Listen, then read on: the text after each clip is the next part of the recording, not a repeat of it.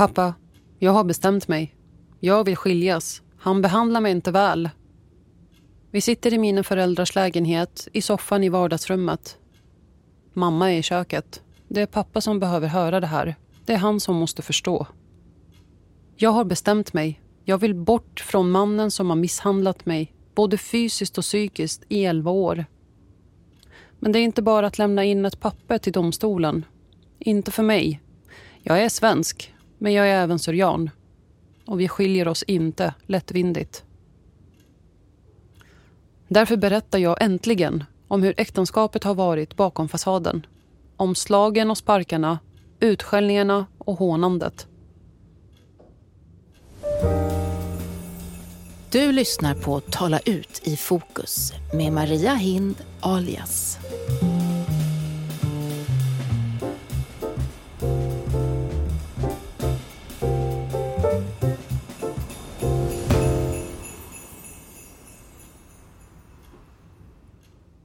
Pappa tittar lugnt på mig. Han är alltid lugn, även när världen tycks falla samman. Sen tittar han på mig och säger Ma fishima i salla. Det finns inget som inte går att lösa.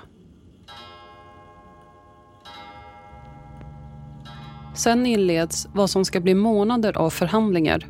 Inte bara mellan mig och pappa, utan med en oändlig rad släktingar. Min uppgift är att förklara varför jag vill skiljas. Deras är att förklara varför jag behöver tänka om. Jag tvingas berätta min historia, förklara 11 år av förnedring om och om igen tills alla har hört den. Tänk på dina barn. När man har fått barn är det de som är viktiga. Dina känslor är inte längre viktiga. Tror inte du att vi också har råkat ut för saker? Vi har ändå stannat och sett till att barnen har sin mamma och pappa. Samtalen fortsätter. Släktingar kommer förbi var och varannan dag.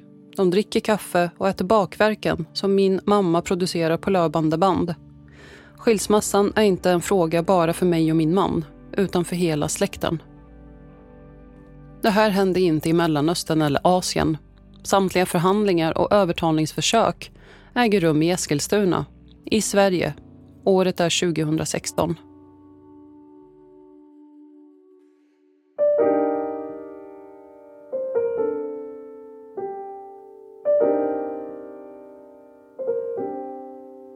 Jag var sex år när jag kom till Sverige.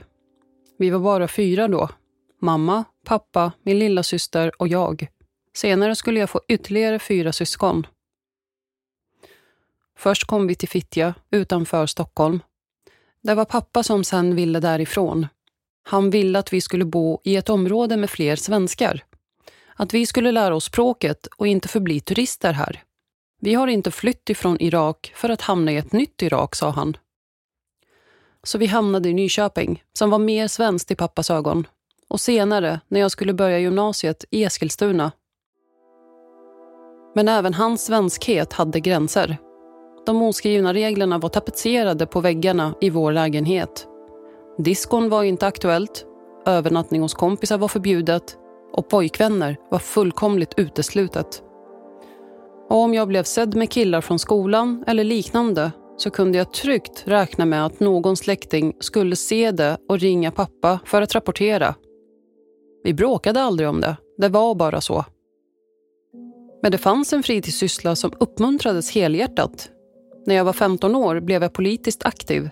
Jag gick med i SSU, startade en jämställdhetsgrupp i skolan började skriva gästledare i lokaltidningen Folket.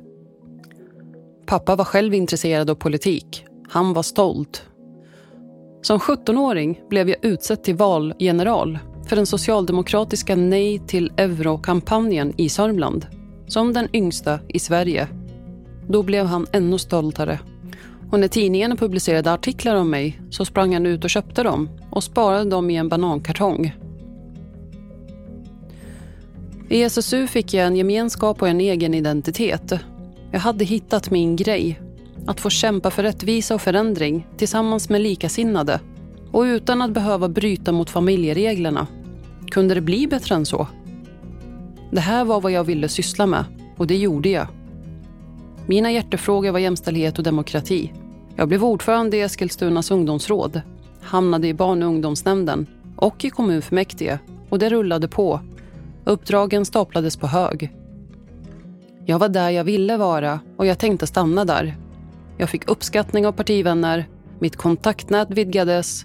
Ingenting skulle kunna stoppa mig. Tills något gjorde det. Är du sugen på att lyssna vidare? Då kan du låsa upp resten av det här avsnittet genom att teckna en prenumeration på fokus.se prenumerera. Som prenumerant har du också tillgång till Fokus alla artiklar och poddar. Fokus.se prenumerera.